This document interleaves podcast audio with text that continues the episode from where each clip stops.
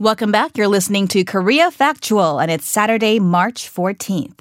The spread of the novel coronavirus is making headlines around the world, the story becoming the top news item, if not the breaking news item from minute to minute in countries and media across the globe.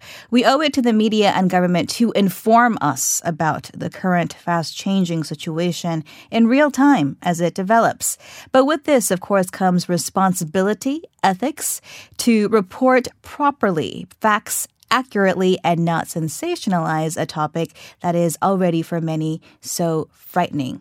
Joining us on the line to discuss the issues and communication challenges we face when covering the coronavirus outbreak is Dr. Glen Nowak, director of the University of Georgia's Grady College Center for Health and Risk Communication. Good morning, Dr. Nowak. Good morning. Good to have you on the show. So, overall, I want to hear your thoughts on how you think the media, uh, at least in the U.S., is doing in terms of reporting on COVID 19. I think the media in the United States has been doing a really good job. I think, and I say that because they have been interested in covering this story from very early on. But more importantly, they've been providing every single day in the major media lots of different stories looking at different angles and different issues and different aspects. And the other thing that many of the major news media in the United States have done is use their websites to, to provide resources to their readers.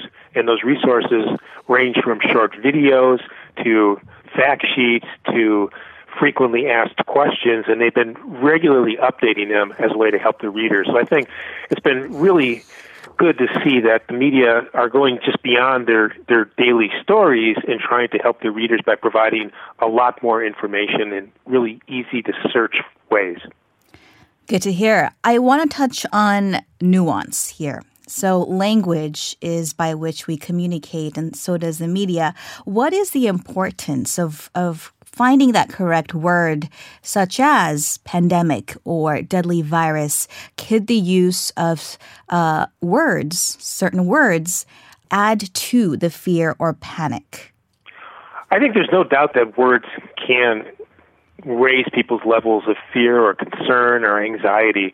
And I don't know if that can be avoided because you're always going to have to have a, words or, or phrases that tell people that something is uh, tell people how harmful something is, and I think that's what pandemic does. Although, if you look at the definition of pandemic, it's not the severity that gets the priority. It's the fact that there's a new virus and, it, and it's in a lot of places and it's causing a lot of harm to a lot of people.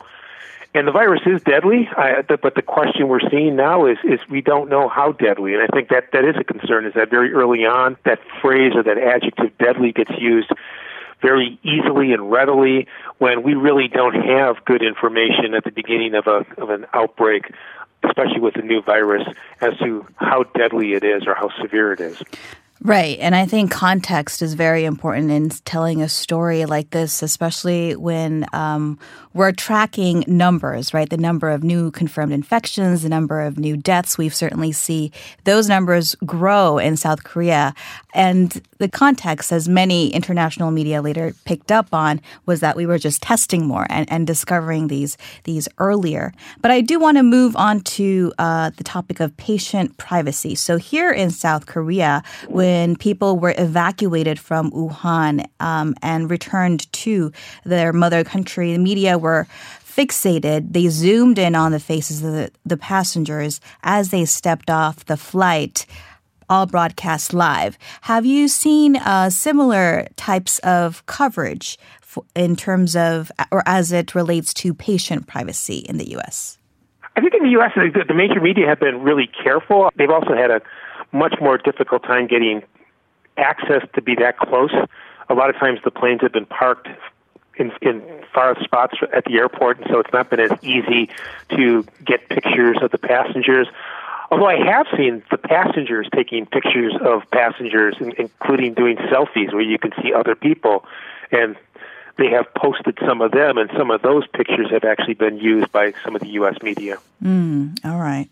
And uh, here in South Korea, we are getting updates on numbers twice a day, including the number of new cases, people in quarantine, number of tests being carried out, how many negatives are coming out, how many people are recovering.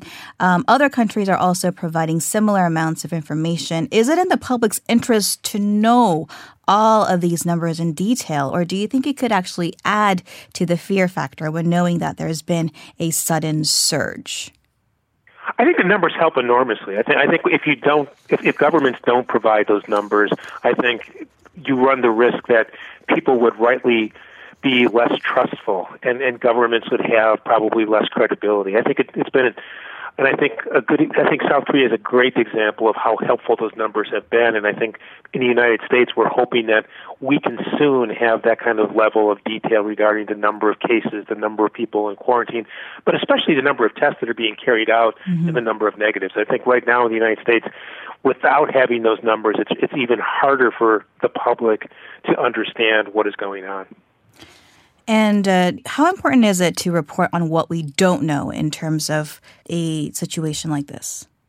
I think that that is as equally as important. One of the things that I was I was the director of media relations at the U.S. Centers for Disease Control during the 2009 H1N1 pandemic, and one of the things that we did almost every single day was talk about not just what we knew as of that day, but what we still needed to know and what, what the uncertainties were and why those uncertainties were important and why it was important that we got information that could help us address the things that we didn't know. I guess that would help people also evaluate for themselves um, how to react um, it accordingly. But when you see images, um, I want to go back to kind of media coverage of of the coronavirus and and what other people are doing um, in terms of preventive efforts. We've seen, uh, for example, less here in South Korea, but in other countries. Uh, video of empty store shelves, uh, people buying a lot of toilet paper, for example.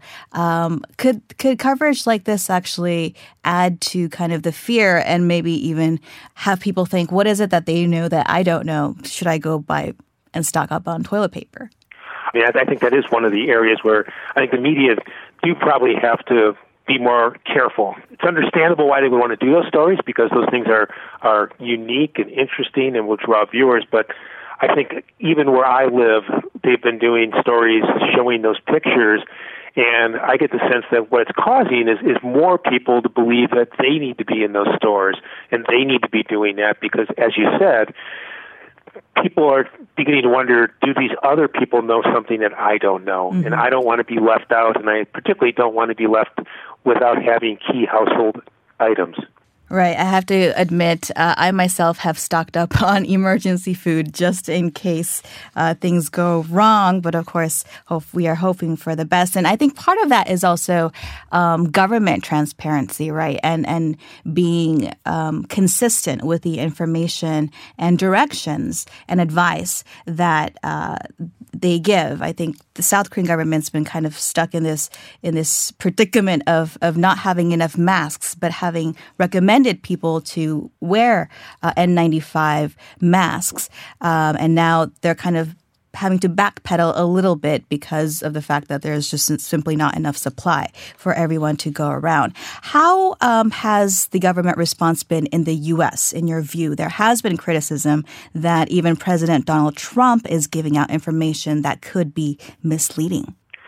I think, yeah, I think the response in the United States has, has not gone as well as one would have liked and, and one would have hoped. Because I, and, and I think one of the challenges has been is that there has been conflicting messaging regarding what may happen and how severe this is and, and how urgently actions are needed.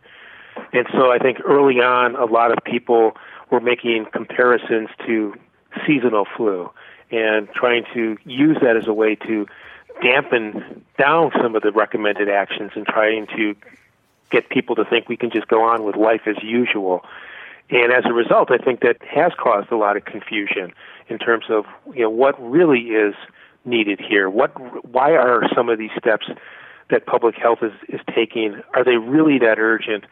and and so it would, it would have been a much better communications response and a much better um, for the public and for healthcare providers if there had been consistency in terms of what people were saying.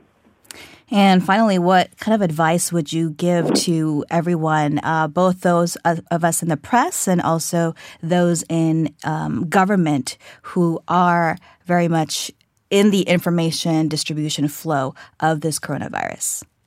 Well, I think the advice I would give is I, this is going to go on for a while. It's going to probably go on for the next couple months, and so you could, there's going to be a lot of media coverage. But I think what I would say is that I think media should look at and journalists should look at maybe broadening their stories.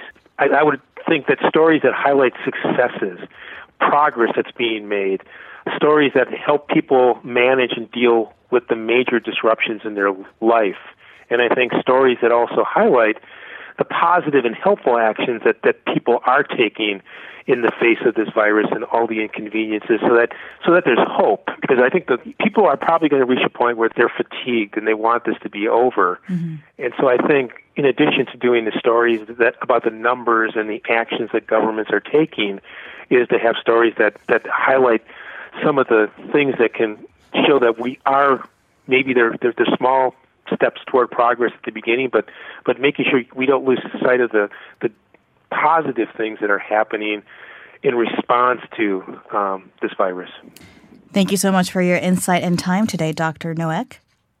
Well, thank you for inviting me. That was Dr. Glen Nowak, director of the University of Georgia's Grady College Center for Health and Risk Communication.